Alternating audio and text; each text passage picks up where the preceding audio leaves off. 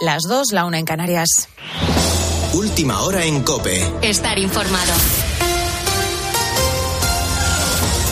Nuevo intento fallido en el lanzamiento de la misión más esperada de la NASA, la Artemis 1, que ha tenido que volver a aplazarse por un escape de combustible. Carlos García Galán es ingeniero y responsable de la integración del módulo de servicio europeo de la nave Orión. Podemos intentarlo el lunes o incluso el martes. Yo creo que lo vamos a ver un poco más tarde cuando el equipo tenga un poco más de tiempo en, en ver realmente las opciones que tenemos sobre todo de reparaciones, si podemos hacer eso antes de que empiece la cuenta atrás para el intento lunes. Problemas que deberán solucionarse antes del martes, porque si no, la misión más esperada a la Luna deberá atrasarse hasta por lo menos el mes de octubre. Mientras seguimos pendientes de los próximos pasos que pueda dar Vladimir Putin, el Kremlin ha asegurado que Europa va a pagar caro el tope aprobado por Bruselas en el precio del petróleo ruso, una amenaza que ya ha cumplido con el cierre del grifo del gas a Europa. Medida que, según el comisario de Economía de la Unión Europea, Paolo Gentiloni, no va a suponer un lastre para el suministro del continente. Incluso se aumentan las restricciones de energía en respuesta a nuestra decisión, la Unión Europea está lista para reaccionar.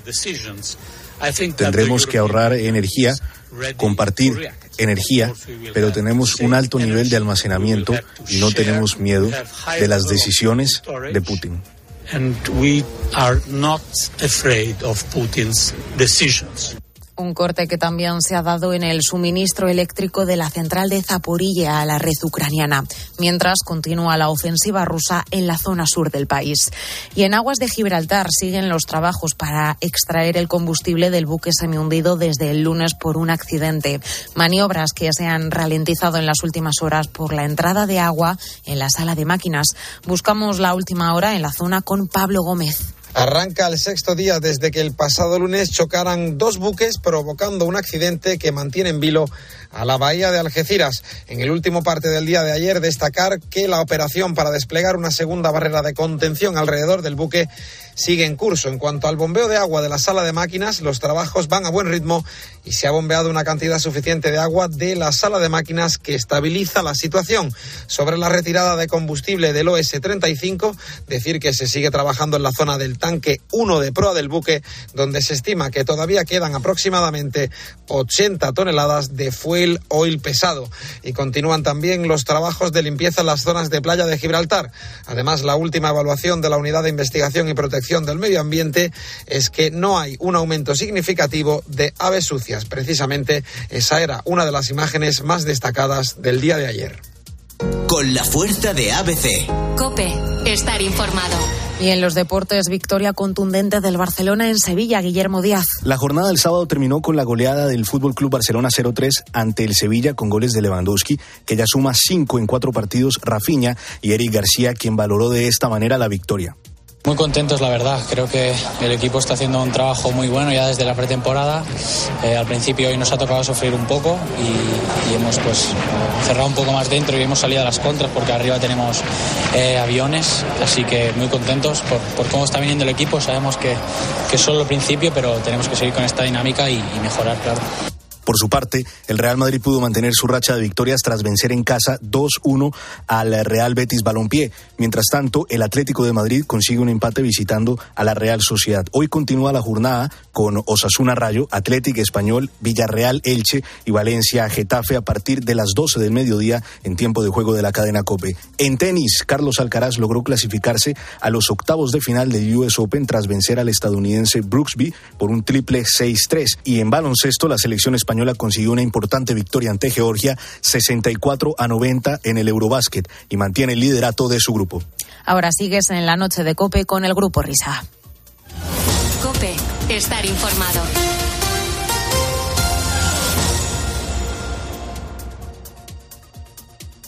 Escuchas la noche. Con el grupo Risa. Cope. Estar informado. Esto es la noche con el grupo Risa. Acuérdense que les van a preguntar.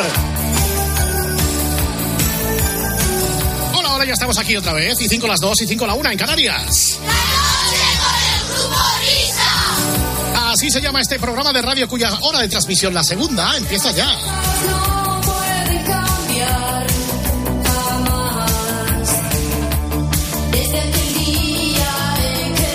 Cansaremos de repetirlo hasta la extenuación, aunque sea estas primeras semanas de la temporada, que la noche del Grupo Risa, desde esta misma madrugada, viene la madrugada de sábado a domingo de 1 a 5, de 1 a 5, de 12 a 4 para usted, y en el podcast, sin embargo, la vida sigue igual.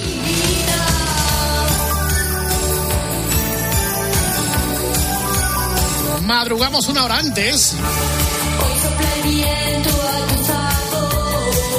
Mientras estaba escuchando a Ana Curra.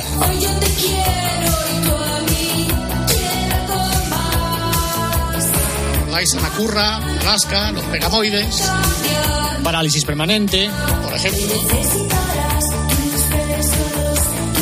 Por cierto, Fernando, no sé si lo sabes, pero Ana Curra hoy en día es profesora del Conservatorio del Real Conservatorio Superior de Música de San Lorenzo del Escorial. Eh, se nota además en esta canción que. Sí, sí, sí. Sí, sí, no, no. Bien, quiero ser una santa que la compuso junto con Alaska. Sí, quiero ser santa, quiero ser beata. Muy bonito. Bueno, pues aquí donde la tenéis, en el año 85, en solitario fue número uno con Esta Noche Sin Ti.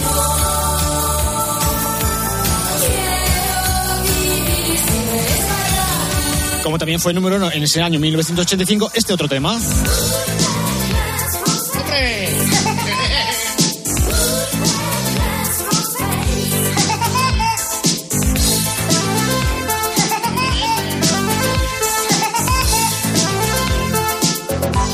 Sí, el experimento de los video kits. Esto fue One Hit Wonder. Eh, no, tenían dos, este y otro que era.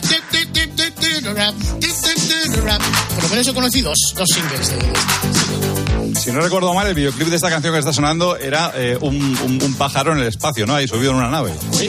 Una especie de pájaro loco.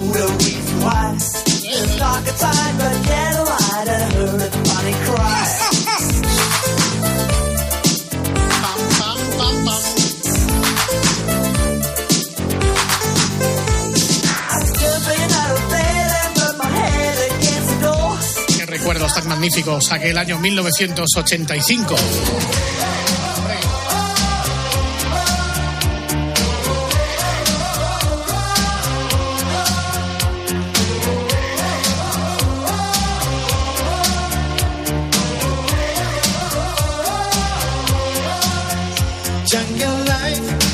No, no, no, no, no, no. Esta canción la conocéis muchísimos porque es la archiconocida canción de Baltimore, Tarzan Boy. Por cierto, el cantante ya hace unos años que falleció. ¿eh? ¿Sí? Ay, hombre.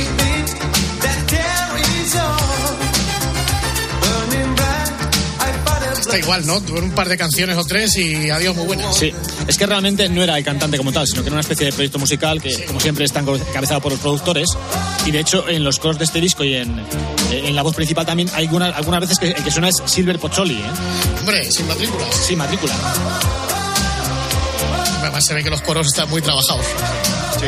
El cantante, el que decía yo que falleció, Jimmy McShane, eh, digamos que fue solamente la cara visible del proyecto.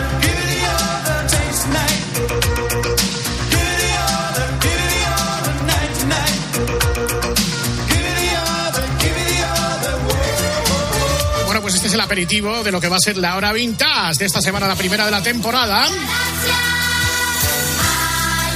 Que, amigos, mantiene su misma sintonía. La podemos cambiar también, ¿eh? No pasa nada. ¿Sí? Se puede poner otra la que queráis. Jorge del Olmo se tiró con la misma. Protagonistas toda la vida. ¿Cuá- ¿Cuántos años? Un montón. Creo que sí, 600.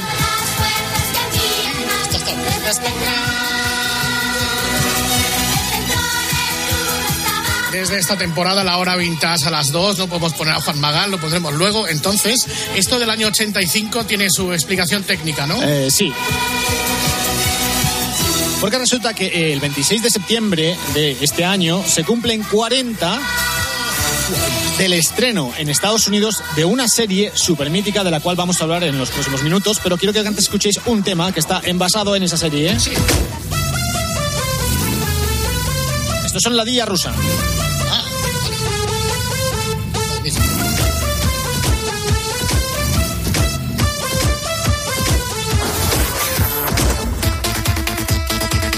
Maravilla.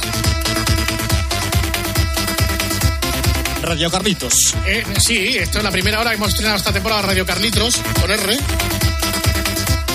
Este va para Radio Carlitos. José María hoy le han regalado un coche pepino, se conduce sin las manos, tiene lucecitas y sonidos cósmicos y una voz robótica parece que es de Vodafone. José María, chacho, soy el coche que te está hablando.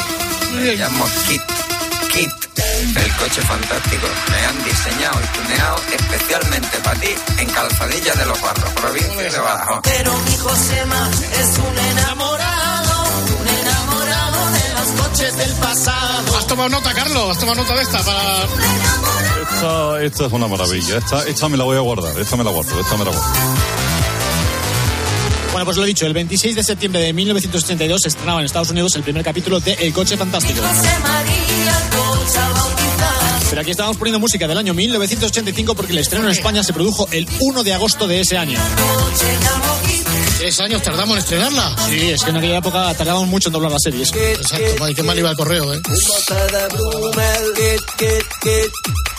Sin boquilla, kit, kit, kit. Oliva gazpacha, kit, kit, kit. Tráeme farmatín. Pero mi Josema es un enamorado, un enamorado de los coches del pasado. Ojo que para el videoclip de este tema de la Vía Rusa sale una réplica de Kit que está muy conseguida. Luego hablamos de las réplicas. Qué, qué buena sintonía, ¿verdad? Para hacer publicidad. Sala de fitness, bien. guárdala, guárdala. Sí, sí, sí, sí. Guárdala. Estamos buscando local. Vamos a poner un poco de sonido de la serie que es eh, más acorde con lo que estábamos a, a punto de, de contar. Ahí vamos. Esta es la, la cabecera, la sintonía de cabecera de la fantástica serie del coche fantástico, que el nombre es un poco poético aquí en español, porque en, en el original se llama Night Rider. Pero aquí algún iluminado decidió llamarle fantástico, pues no sé, por las cosas que hacía el coche, supongo. Los que traducen esto, claro.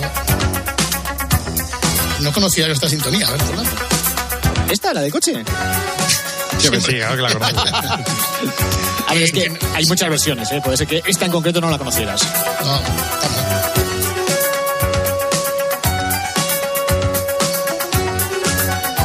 Bueno, pues resulta que la idea de hacer el coche fantástico se remonta a una cosa que se le ocurrió al que entonces era director de programación de la NBC en ese momento, eh, que comentaba en una entrevista lo difícil que era encontrar buenos actores y que fueran guapos al mismo tiempo.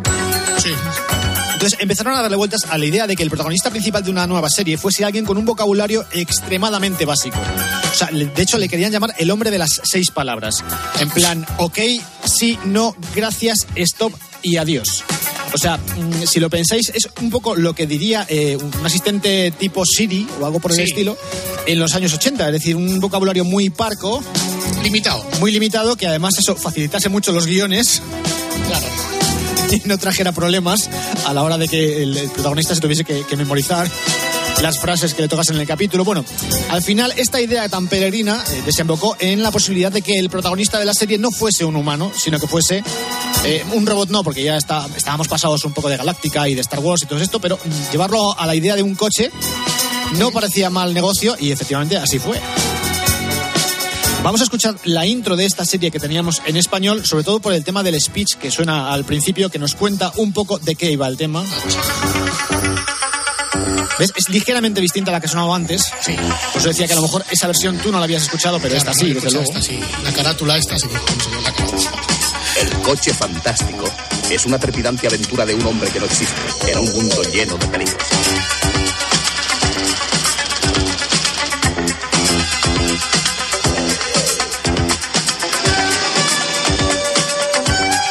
Michael Knight, un joven solitario embarcado en una cruzada para salvar la causa de los inocentes, los indefensos, los débiles, dentro de un mundo de criminales que operan al margen de la ley. Bueno, aquí hay que especificar, hay que clarificar dos cosas. Primero, eso de que un hombre que no existe, vamos, si no Sí. existiese no sería protagonista de la serie. Exactamente, eso te iba a decir yo. Es Bueno, un poco raro. Pero es que realmente hacen referencia a que eh, el personaje de, de Michael Knight es creado a partir de la identidad de otro chaval que se llama Michael Long, que durante el episodio piloto recibe un tiro en la cara por parte de la que entonces era su novia o algo por el estilo. Le desfiguran, le desfiguran y Vaya, entonces hombre. le dan una nueva identidad. Por eso dicen lo de que el hombre no existe, el pobre. Bueno, no va a existir, si no, no saldría. Y luego está la segunda parte, que es la que me gusta a mí, que es la de para salvar la causa de los inocentes, Sí, los indefensos, los débiles, eh, les falta añadir eh, a las mujeres, a todos, todas y todes. O sea, da la impresión de que eh, esta careta la ha escrito un becario de Podemos.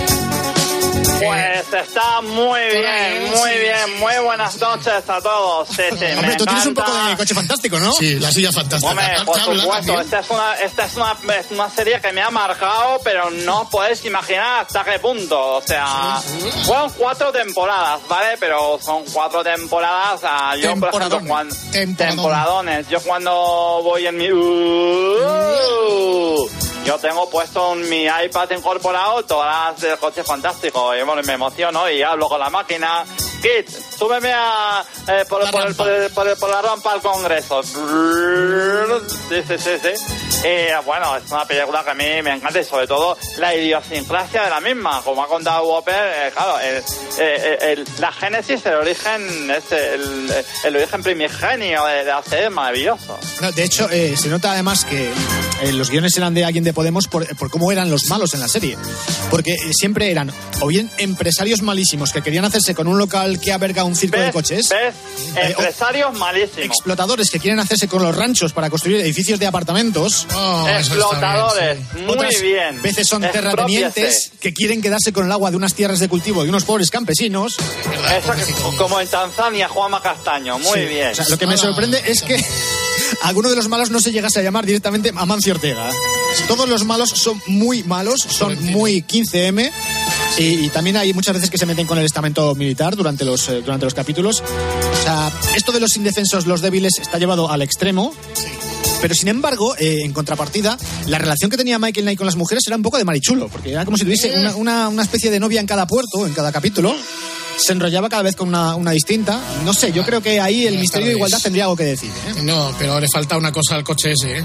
¿Qué le falta? Porque la causa de los inocentes, de no sé qué, le, le falta que tendría que luchar contra el cambio climático. Ah, es verdad, Que sí, eso sí, le sí. falta al coche ese. Gran error, error, error, error. Gran error, sí, señor.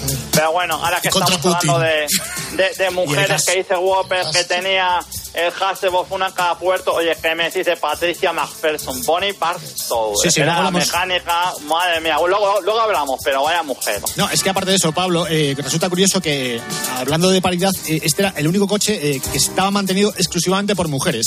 Porque en la temporada 1, 3 y 4 era Bonnie Bastor la encargada de, de poner a punto el, el cacharro. Y en la temporada 2, una chica que se llamaba April.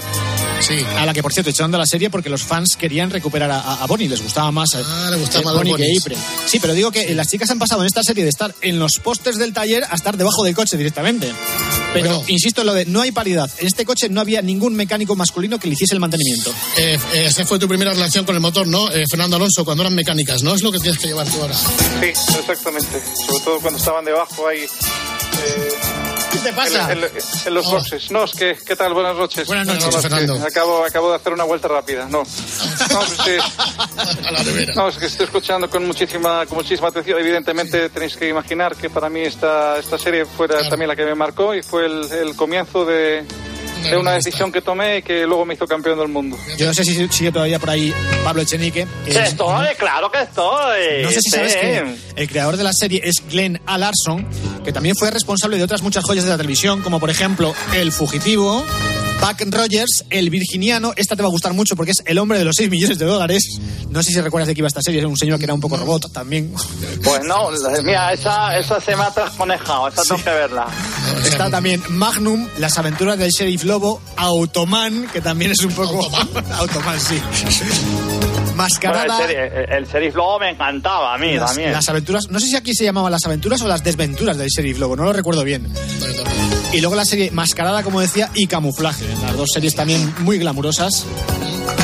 Todas, eh, bueno, en gran parte responsable Glenn Larson, a veces era como productor, a veces como guionista y a veces las, las dos cosas.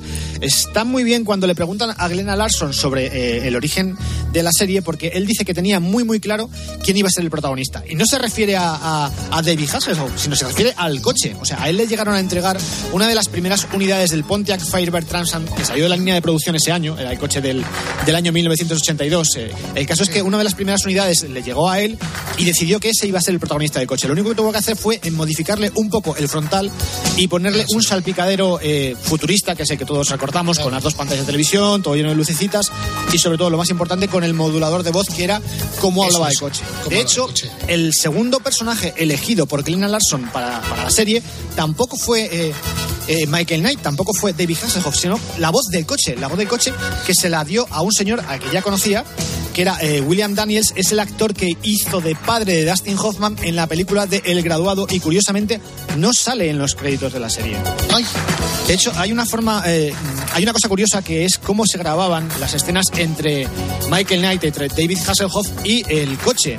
Y es que mm, no, no lo hacían juntos. Es decir, cuando Michael Knight estaba en el coche y estaba hablando, estaba hablando solo. Bueno, de hecho estaba hablando con una chiquita rubia que era la script que le leía las frases que le correspondían al coche. Al coche. Porque luego las frases del coche se grababan en un estudio de grabación y se mezclaban en postproducción. Tanto es así que el señor este, mm, William Daniels, y David Hasselhoff se conocieron seis meses después de haber estrenado la serie en la fiesta de Navidad. Y entonces llegaron, se dieron la mano y dijeron, hola, soy eh, Hombre. Michael. Y el otro dijo, hola, soy Kit. Anda, pues no nos conocíamos. Pues Encantado de conocerte. Sí, sí, no nos conocíamos de antes. Y como diciendo, te, te escucho todos los días. Pues Además, es que cuenta una cosa David Hasselhoff, que el día que se... Es que lo digo fatal, David Hasselhoff. Hasselhoff. Voy a decir Michael Knight a partir de ahora, que No, es no, fácil. pero como, eh, Peñafiel, ¿cómo se dice David Hasselhoff? Eh, Robbie Buchanan, o como se llame. El, eh, tú di el, el del vigilante de la playa, señora, señora, y ya está, la gente ya te entiende. Michael Knight. Michael Knight y William, cuando están hablando, eh, le pregunta a Michael al, a- al que pone la voz aquí, oye, ¿a ti cuánto te lleva hacer un episodio? Y entonces le responde la voz de aquí, unos 50 minutos más o menos. Y entonces se dicen que David Hasselhoff, Hasselhoff empezó a quejarse de que a él le tocaba estar días enteros por ahí, en el desierto, pasando calor, vestido de cuero dentro del coche sin aire acondicionado. Pero bueno, por lo menos ellos conf- se confesaron mutuamente que, que sabían que tenían un éxito entre manos y, y así fue. William, por su parte, se alegraba de tener que, que grabar las frases en la comodidad de un estudio y no tener que estar por ahí dando vueltas. Eso lo dice él literalmente. ¿eh? Pues ves, eso de William no lo hubiéramos hecho eso nosotros bien. Hombre, nosotros es lo que hacemos, de hecho, ahora. Lo, lo- envías y ya está, y a correr. Estamos aquí en la tranquilidad de nuestras casas haciendo radio en directo. Exacto. ¿Quién lo iba a decir?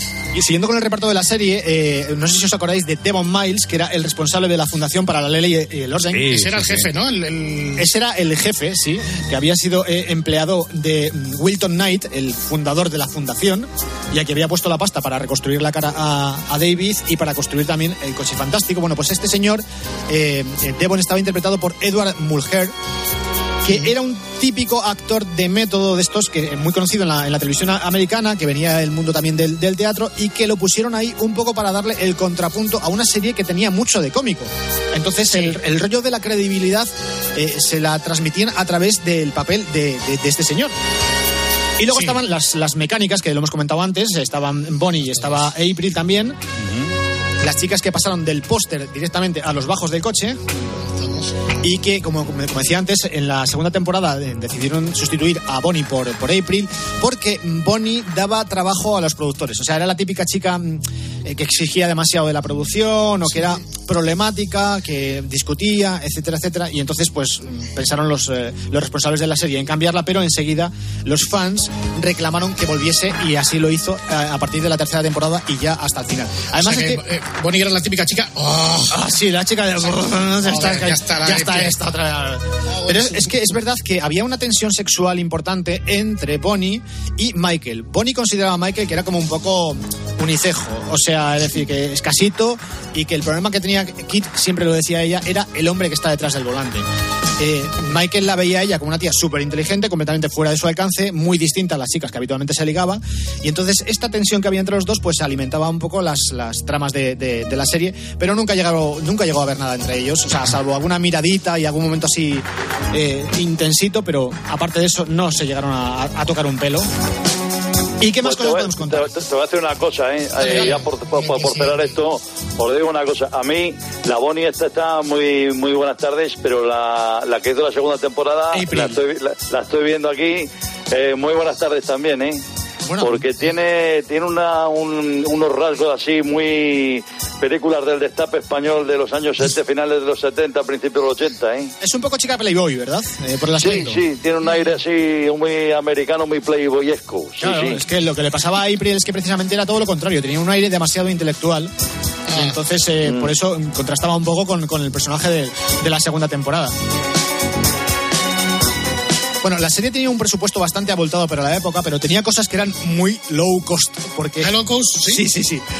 La serie cuando la empezaron solamente la hicieron con dos coches. Uno de ellos era el que utilizaban para los planos cortos, en los cuales se veía todo el salpicadero y la electrónica interior, eh, los planos donde se sentaba Michael al volante, y luego tenían otro coche que era el coche destrozo. O sea, el coche con el que hacían las piruetas, el coche con el que hacían los, los saltos. Sí.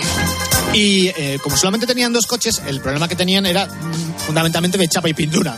Claro. Entonces, esto les obligaba a reciclar planos continuamente. Claro, Eh, de hecho, hay cosas curiosas como, por Los- ejemplo, Los, del- los del Carglass todo el día ocupados con esto. estaba, estaba todo el día en coche en el auto. Exacto, no era auto. Hay capítulos en los que se ven eh, militares, hay maniobras militares involucradas y se nota mucho que esas imágenes están tomadas de películas bélicas directamente. Porque supongo que traer ahí a los, a los militares y hacerles explotar cañones era más caro de lo que estaban dispuestos a pagar por un episodio.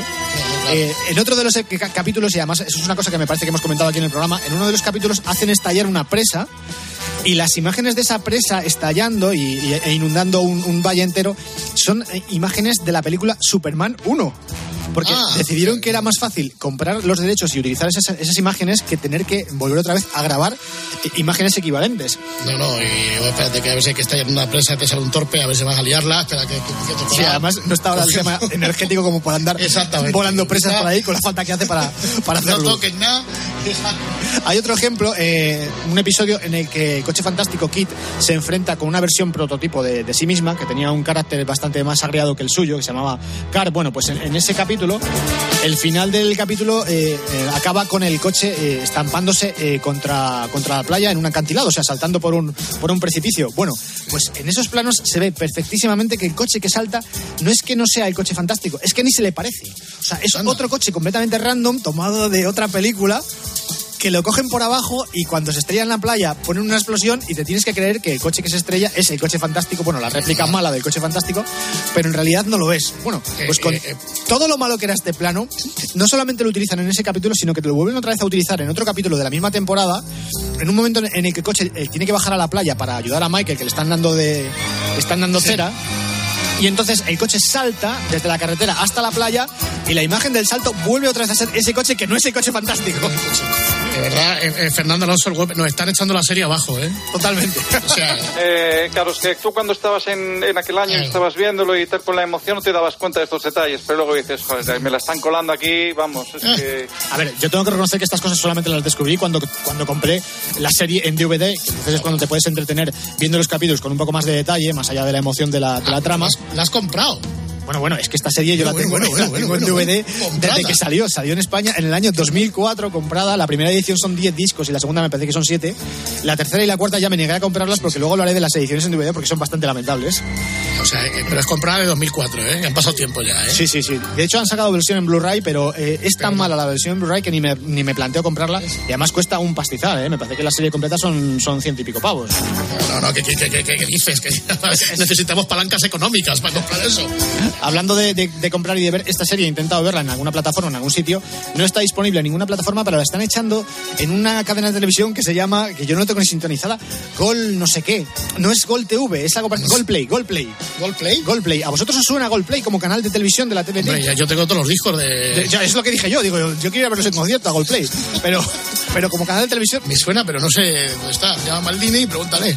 Bueno, de nada. Seguimos con el reciclaje de los planos. Aparte del plano del acantilado, otro plano que también se repetía con mucha frecuencia era cuando el coche eh, salía y entraba en el tráiler que hacía de taller móvil y de centro de operaciones. Ah, sí, sí. De hecho, las imágenes del coche bajando del tráiler con una valla blanca de madera al fondo son las mismas siempre, o por lo menos en la primera temporada las repetían con, con bastante asiduidad. Pero bueno, es lo que dices este, tú, estás tan pendiente de la trama y como no teníamos entonces VHS para grabarlo, pues no nos dábamos cuenta de estos, de estos detalles. Yo no sé si os mola la música de Coche Fantástico, lo que estamos escuchando.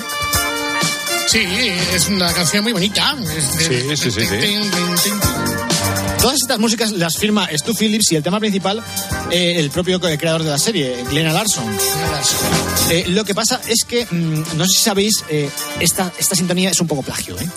Eh, Creo que lo comentamos aquí en el programa. Eh, vamos a escuchar un tema del año 1985 que se llama Sphinx, de un, de un señor que se llama Harry Zuman. A ver si os recuerda algo, porque a mí es que me suena demasiado. Esto es Sphinx.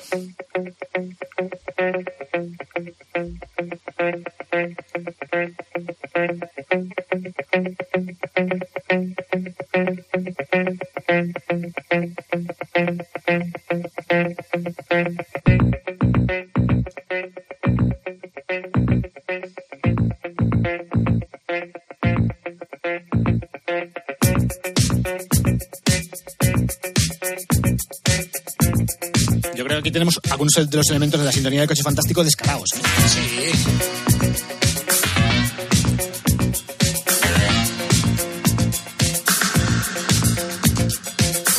Hombre, yo creo que en la sección parecidos razonables musicales, es- hombre, la base es esta. Está claro, ¿no?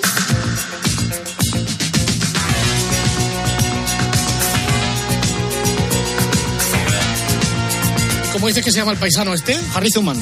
Harry Zuman. Bueno, en una entrevista que estuve viendo de, de Stu Phillips, del creador de las sintonías de la, de la serie, Entrevistón, Entrevistón, reconoce que para hacer los temas principales, aquí hay, eh, digamos, eh, varias ideas que se, que se repiten en la sintonía. Una es el tema del bajo, el tutun, tun, tutun, tun. El juego del bajo. Tutun, el juego del bajo, sí. Y otro es lo que hace la guitarra eléctrica, el punteo es el ten, ten, ten, ten, Sí, la guitarra rítmica esa. la guitarra rítmica de principio, sí. Eh, este tema lo conocían. Ellos reconocen que, conocían el tema, tanto Glenn Larson como, como Stu Phillips eh, lo- intentaron comprar los derechos de este tema para poder versionarlo y hacer el coche fantástico, pero no los consiguieron. Entonces eh, se decidieron hacer una cosa que se pareciese a esto, pero se diferenciase lo suficiente como para que no generase problemas de derechos de autor. Y al mismo tiempo, Glenn Larson eh, tenía la idea del- de, las- de los metales, del tema del tan tararán, tan tararán, de, un- de una cosa clásica que le sonaba, pero que no la tenía muy bien ubicada, porque llega a decir que es como algo de Mozart y en realidad no, es de un señor que se llama Paul Whiteman eh, y su orquesta que sonaba así.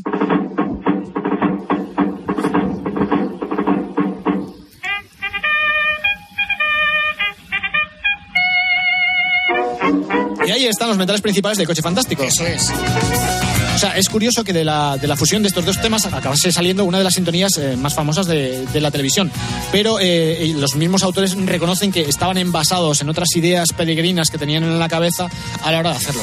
Lo que Claro, sí que los es cierto... son de Paul Whiteman. Paul este Whiteman, sí. Lo que sí que es cierto es que el propio Stu Phillips reconoce que el haber utilizado eh, distintos elementos para componer la sintonía final le daba mucho juego a la hora de desarrollar las distintas eh, versiones de la música que sonaron durante todos los capítulos. Porque prácticamente todos los capítulos tienen música propia. ¿eh? Así también como los breaks, eh, los finales cómicos y todo esto utilizaba, pues algunas veces utilizaba el bajo, otras veces utilizaba los metales, otras veces utilizaba el tema de, los, de la guitarra eléctrica que acabó convirtiendo en sintetizador, que además él reconoce que no tenía ni idea de tocar los sintetizadores y tuvo que llamar a dos tíos para que le hiciesen la- los sintetizadores de la intro del, del coche fantástico, del tan tan. Eso, el autor de la sintonía no era capaz de tocarlo y tuvo que buscar a la gente que se lo, que, que se lo hiciese, sí. Sí, sí.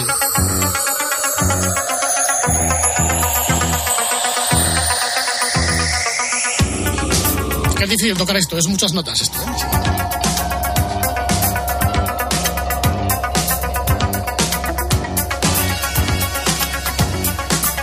Entonces, Fernando Alonso, este- como ves, estamos asistiendo a una auténtica farsa. Todo copiado, todo...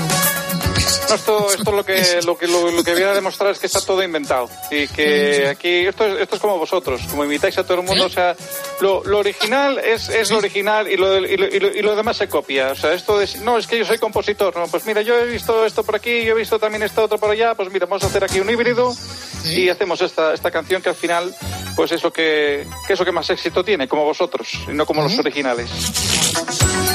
Bueno, estábamos hablando de reciclaje de planos, estábamos hablando de reciclaje de música a la hora de componer la sintonía de, este, de, de esta serie.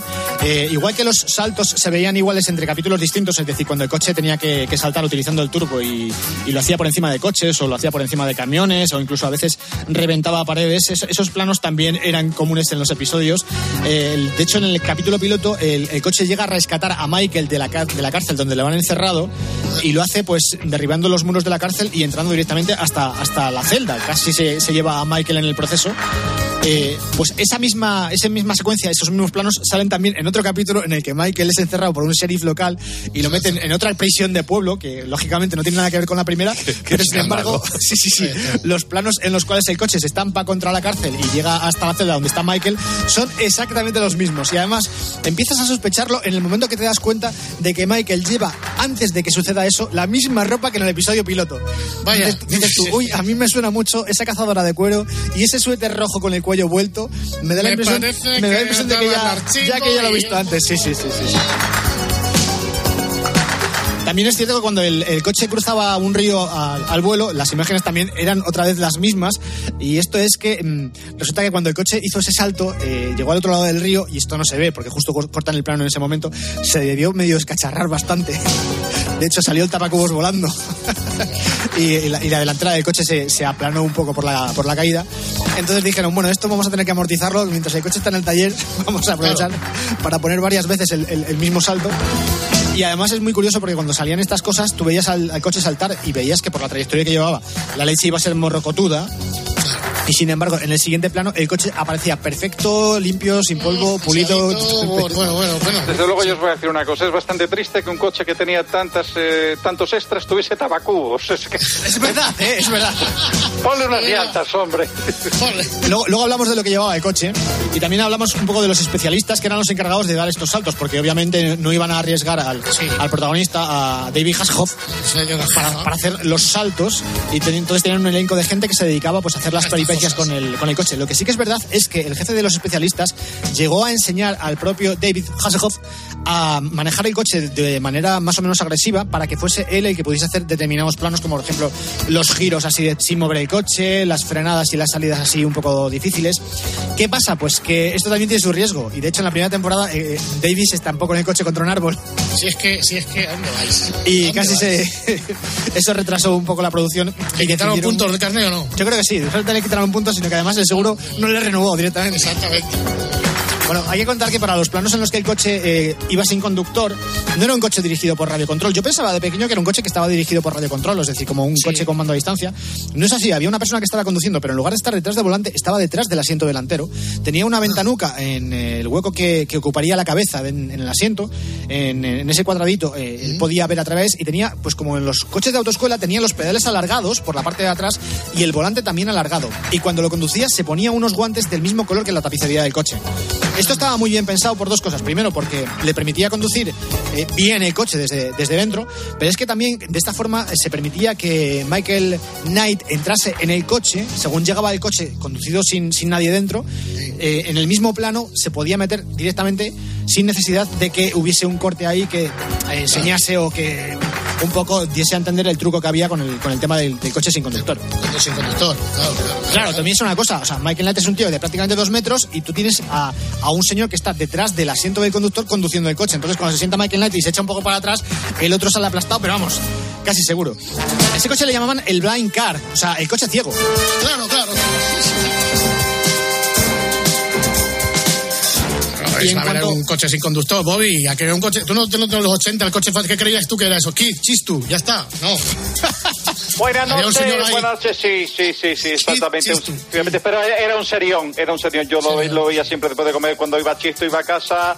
Esto lo echaban a mediodía, ¿no? Esto lo echaban Sí, sí, después del telediario, si no me equivoco, a las tres y media de la tarde, una cosa Eso, yo iba a casa, me lo ponía y me dormía. Me encantaba la serie, sí, sí, sí. Yo no sé, Bobby, si te diste cuenta de que hubo varias versiones del coche a lo largo de los episodios. Eh, donde más se nota es en el capítulo piloto, porque en algunos de los planos el coche no lleva el escáner frontal tan característico de, de, de Kit. Eh, no, no aparece, directamente está tapado, o sea, es como si fuese chapa. Eh, me di luego- cuenta de- desde el primer momento. Solamente fue en el capítulo piloto, ¿eh? En el resto ya estaba puesto ahí el escáner. Sí, sí, sí, sí, sí. sí. Y de hecho, en la última temporada el coche era un poco transformer porque le salían alerones y reactores. Sí. eh, hacía una especie de ahí de transformación bastante horrenda, por cierto, de la cual no llegaron a hacer una versión en tamaño real, sino que el que estaba en tamaño real era eh, un coche tuneado y lo que veíamos eh, transformarse era una, era una miniatura, que además eran siempre los mismos planos. Una cosa muy, muy, muy chunga. Y además te digo una cosa, en la última temporada, como bien dice, el coche daba otro detalle que pasó desapercibido. Lo pintaron de negro y hablaba. Eh, en la última temporada solamente, ¿no? Sí, sí, sí. Vale. Sí. Vale, otras cosas que, que también cambiaron del coche a lo largo de las temporadas era el hecho de que eh, lo hicieron descapotable. O sea, no sé cómo, creo que fue a partir de la tercera temporada o una cosa por el estilo, se dieron cuenta de que era más barato para filmar determinados planos, en lugar de arrastrar el coche eh, y tener las cámaras en una grúa, cortaron un coche por la mitad, le quitaron el techo y montaron las cámaras directamente delante del, del parabrisas. La verdad es que si ves una foto del engendro queda bastante curioso, porque lo que es es, pues eso, un coche cortado por la mitad, en la cual solamente están los asientos delanteros, traseros y las cámaras ya pl- plantificadas en donde iría el motor. Esto sigue siendo un coche, ¿eh? Sí, sí, sigue, sigue siendo un coche. Y con respecto al escáner, eh, al escáner frontal del, del coche, joder, la sintonía esta me está poniendo de los nervios. ¿eh? Una tensión ahí. Sí que formó algo de Diango. hablar del coche fantástico. Uno de los detalles que más personalidad le daba al coche, que era el escáner frontal, no solamente se utilizaba como radar, sino que era una manera de darle expresividad a, a Kit, puesto que la velocidad a la que se movía y el tipo de movimientos que hacían con las luces cambiaban para expresar determinados estados de ánimo. Si estaba vigilante el coche, si el coche estaba nervioso iba más rápido, o incluso si el coche estaba dormido, el escáner estaba apagado y cuando se despertaba se encendían todas las luces a la vez y empezaba a, a moverse de un lado para otro. Coche también tenía que dormir. Eh, bueno, el coche, digamos que no dormía, reposaba. Reposaba. Bueno, eh, Fernando, yo sí que es por ahí. Vale. Dime, dime. Te voy a contar algunas de las cosas que traía el coche o que mostraba el coche, aunque fueron cambiando a lo, largo, a lo largo de la serie, algunas de las cosas que traía inicialmente el coche para ver si tus prototipos también lo tienen. Estamos hablando del año 85, ¿verdad? El año 82 en el estreno en Estados Unidos, el año 85 en 85. España. Vale, perfecto, ya me hago, ya, ya me hago una idea. Adelante. Lo primero, el coche habla. Joder, qué suerte. A día de hoy, eh, curiosamente, los coches no hablan. Como mucho te dan instrucciones en GPS o lo normal es que en el coche el que hable sea Google o sea Siri. Es decir, que tú conectes el móvil a tu coche y que sean los asistentes del móvil los que hablen contigo. Sin embargo, en este caso era el coche no solamente que hablaba, sino que además, o sea, era una personalidad, eh, tenía su propio carácter, tenía su sentido del humor muy británico, era... Toda conversación. Eh, efectivamente. Y en cuanto a las cosas que hacía, eh, pues conduce solo. ¿Tú tenías algún coche que condujese solo ya en el año 82 o todavía no? ¿Qué te gustaría? No, no, no, yo jamás. ¿Y ahora? ahora, ahora menos.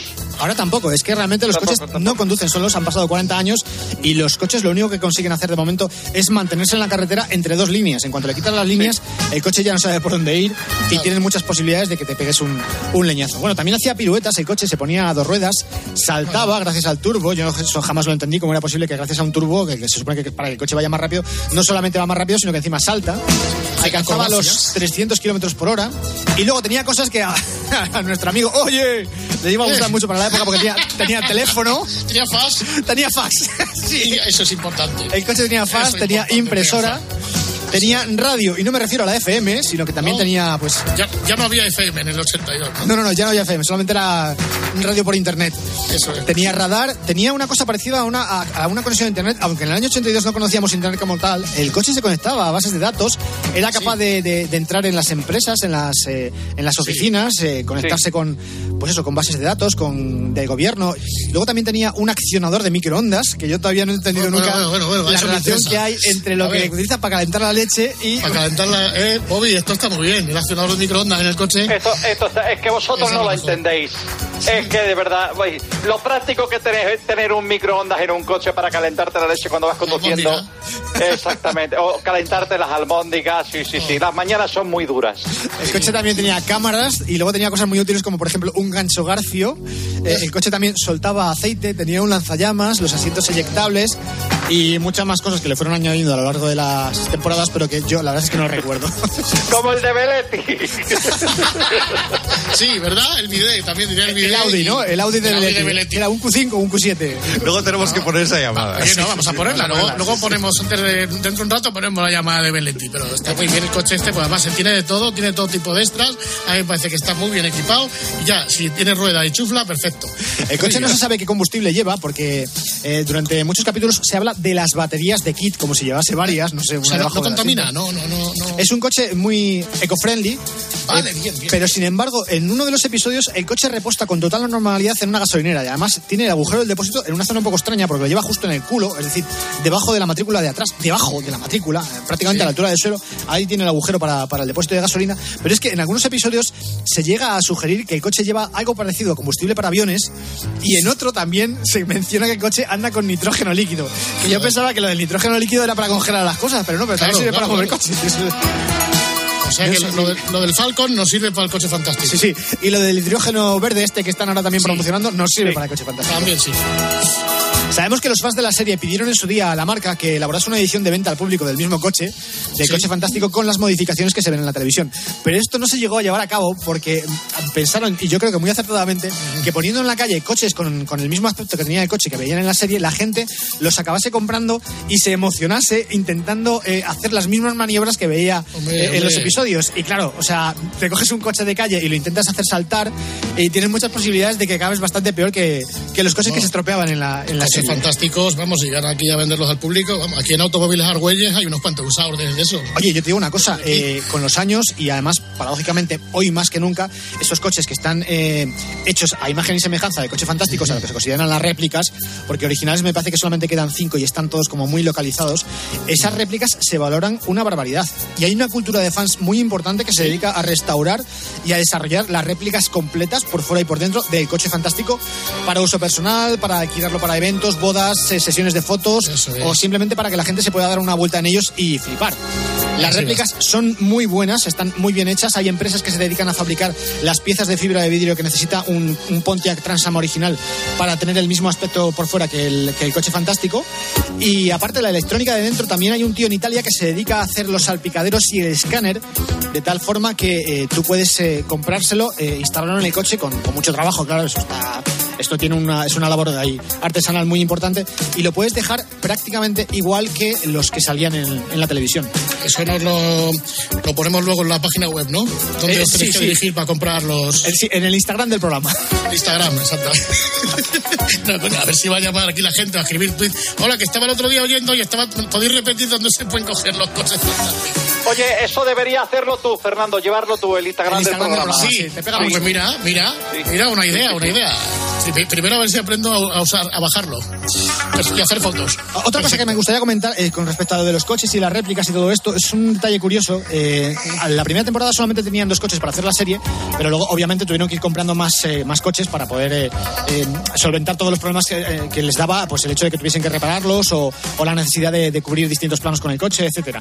Entonces eh, hubo un accidente en un tren en Estados Unidos, eh, el cual llevaba varias unidades de este coche, creo que eran como unas 20, una cosa por el estilo, eh, que se descarriló. Entonces esos coches accidentados, la compañía Transam se las vendió, se los vendió a la productora de la serie por el precio simbólico de un dólar cada uno. Más que nada porque esos coches, por haber sido accidentados antes de estrenarse, no podían ponerse en circulación. Entonces se los quedaron todos en, en- en la serie con la condición de que los achatarrasen al, al acabar la, la producción de, de la serie, porque, insisto, esos coches no podían pisar la calle por el hecho de que habían tenido un accidente antes de que, de que se pusieran en, en circulación.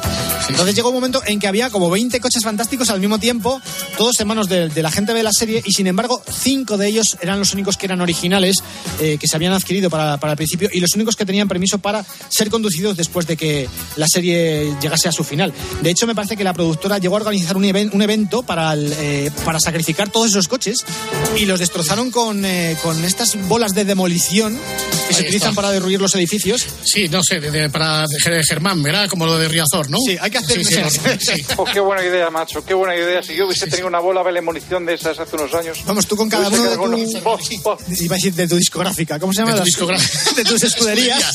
Discográfica. Esa discográfica ahora No, no, pero no solamente el coche, no solamente el coche, la sede central, los boxes, los circuitos, todo, todo, todo, todo, todo. Oye, vamos a hacer una cosa, vamos a hacer una pequeña pausita para seguir hablando del coche fantástico después de este bloque de publicidad, que nos quedan unas poquitas cositas que contar curiosas de la serie, ¿de acuerdo? Bueno, pues venga, vamos allá. Escuchas la noche. Con el grupo Risa. Cope. Estar informado. ¿Y tú qué piensas? Escríbenos en Twitter en arroba cope y en facebook.com barra cope. A mediodía en la radio. La información y las claves para entender la actualidad de Pilar García Muñiz. Bueno, y atento a esto que te voy a contar a continuación, sobre todo si eres de los que coge habitualmente el coche. El gobierno tiene... De lunes a viernes de 1 a 4 de la tarde, todo pasa en Mediodía Cope. Escuchas la noche. Con el grupo Risa. Cope. Estar informado. ¿Qué te pasa ahora? Alguno de mis sistemas está averiado y no puedo hacer un diagnóstico. Madre mía, qué cuentista eres. El próximo ganador de los Oscars vas a ser tu hombre. Qué desagradable. ¿Cómo estás? Bien, gracias. De nada. He pensado una cosa. Ahora se acercan las navidades y podríamos ponerte algunas guindadas para hacerte una foto guapa. Yo no soy un arbolito. Más respeto. Bueno, pero una foto guapa se podrá hacer, ¿no? Espero poder estar a la altura. Tú siempre lo estás. Gracias.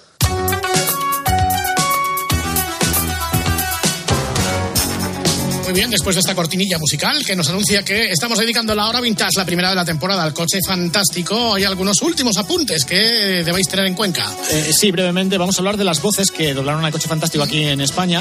Bueno, pues vamos a escuchar un, un poquito de la voz de, de, de Kit.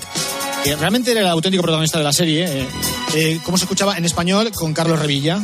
Soy la voz del microprocesador de Night Industries 2000. K y TT son mis siglas. Como tú digas, señor Knight, pero como detecto que estamos algo irritados debido al cansancio, me permito sugerirte que pongas el coche en automático para mayor seguridad. Los lugares de reunión donde se consumen bebidas alcohólicas en grandes cantidades pueden crear un ambiente en el que la indiscreción es algo habitual. Recuerda que estás trabajando, no de vacaciones. Si ajustas la presión a 1200 kilos, saltarás y aterrizarás suavemente. También es conveniente que abras el techo. Puedo decirte que tus constantes vitales se mantienen estables. Pero necesitas que te vea un médico urgentemente. Eh, un poco resabiado era el coche fantástico. Sí, ¿eh? sí, era un poco. Bueno, eh, es más, todos sabéis que en una edición, en un redoblaje posterior, eh, el que iba a doblar aquí era Javier Cárdenas. Pero. Eh, ¿Os imagináis soy, esto? Soy, soy Sí, sí. microprocesador. Oh, soy, hacer, soy- oh, hola, soy, soy- soy microprocesador. eh, Soy microprocesador. Debes ser de 2500 kilos. Ya tienes que lanzar rápido. El que no lo haya reconocido, Carlos Revilla también fue la primera voz que tuvo en España Homer Simpson. Escuchad, y ya veréis cómo, cómo se parecen, porque es la misma, claro. Y bueno, es hora de ir al tajo. ¿No tiene ni idea de que pienso escaquearme para ir a la fábrica de cerveza Staff?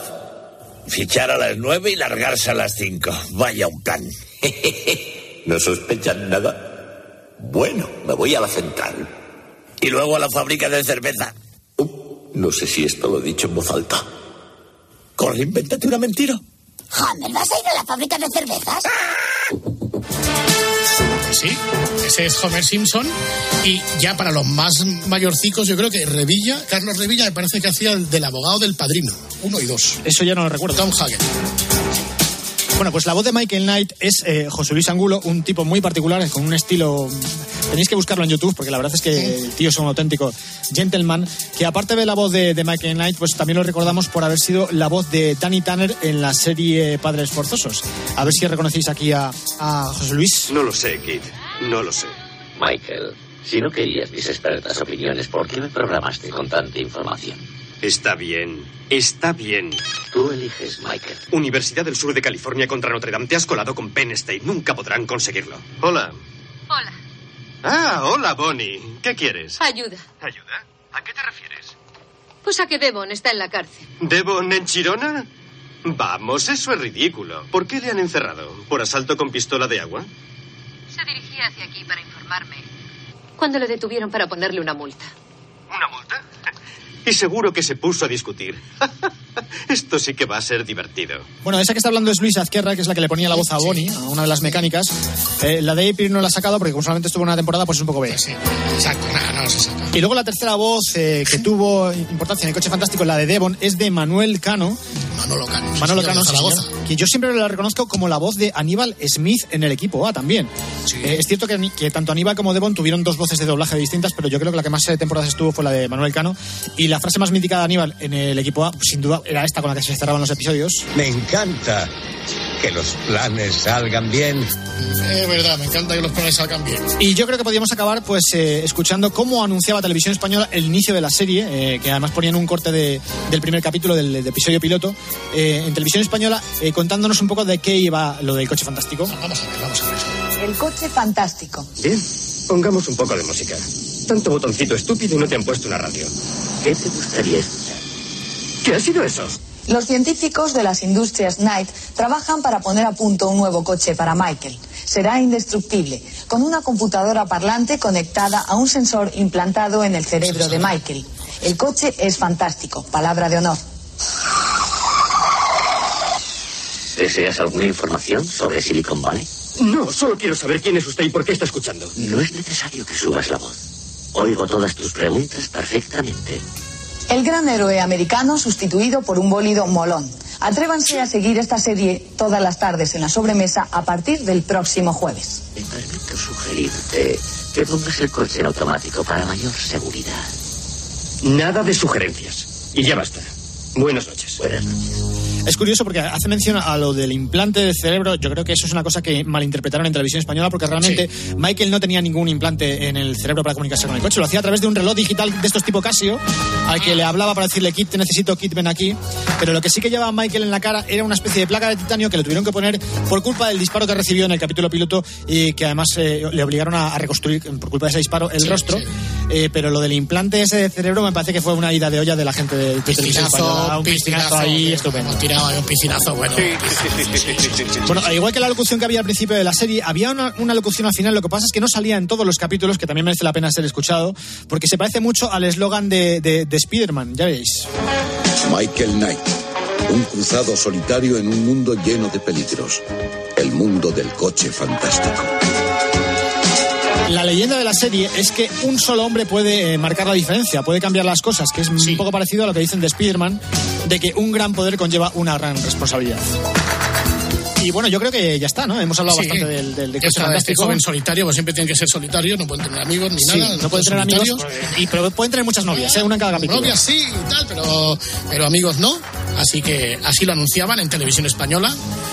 Cierto, no sé, Walper, que te- se te ha quedado el cuerpo, es que tu tía Ana Blanco haya dejado la tele. Pues eh, la verdad es que es el final de una era, ¿eh? Sí, sí, sí, sí. O sea, Ana Blanco deja la tele y nosotros dejaremos la radio también con un poco de suerte algún día y podremos jubilarnos sí. con tranquilidad, esperemos.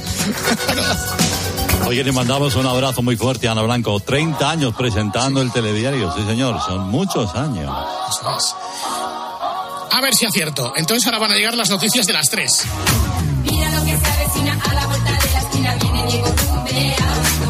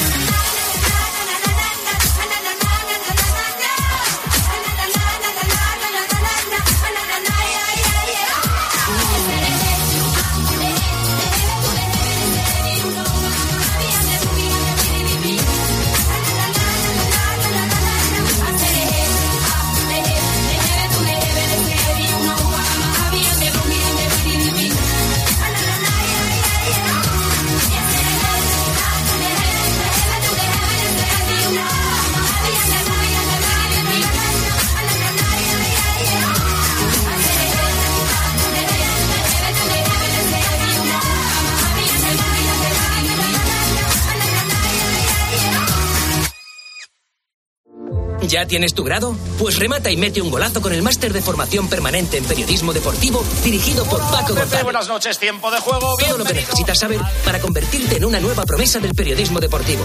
Con tres meses de prácticas junto a los líderes de la radio deportiva española. Hola Manolo, muy buenas. Hola, muy buenas. Les habla Pepe Domingo Castaña. Han pasado muchas cosas y muy importantes. Infórmate en fundacioncope.com o por teléfono o WhatsApp en el 670 98